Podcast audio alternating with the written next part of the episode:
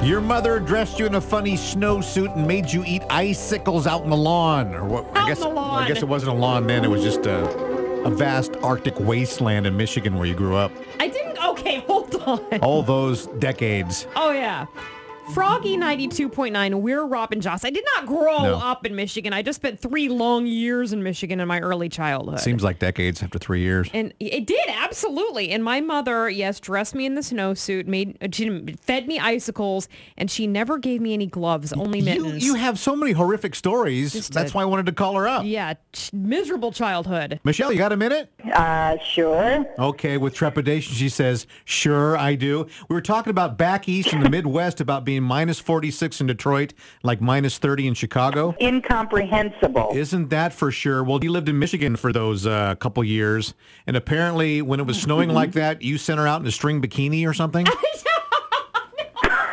in other words, you didn't dress her I properly. never did that. Oh, she she told does, me- She just does stuff like that for sympathy.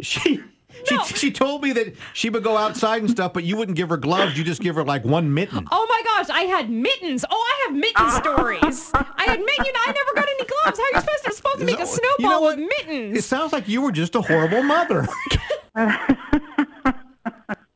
We couldn't afford two. We could only afford one. We didn't make a lot of money back then. Yeah, I believe that. It was the 80s. In, fa- in fact, I remember a very specific pair of mittens and a mitten incident. Okay. oh, now we're talking mitten incidents. I see. So, Oh, she gonna make her. She gonna make her mother look bad again. you know yes. what? The older she gets, the worse the stories become. I noticed. Yes. so I had this pair of mittens and they were the ugliest things. They were from Norway. Our Norwegian friends gave me these mittens and they were god they had pointy tips on them and they were red and white and they were ghastly awful things. Easier to pick your nose in the snow. So I go out and I play in the snow and I and I lose one of these horrifying uh, uh, atrocities from my hand. I lose it in the snow because I'm a little kid playing in the snow. Well, I go inside and hold my hands up to my mother and I'm like, "Mom, I lost my Norwegian mitten." And you got really mad at me for losing the mitten from Norway.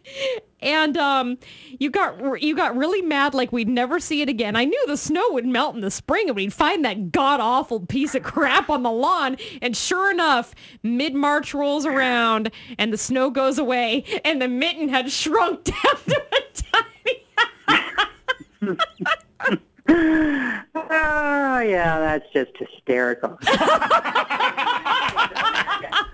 were so ugly. They were so ugly.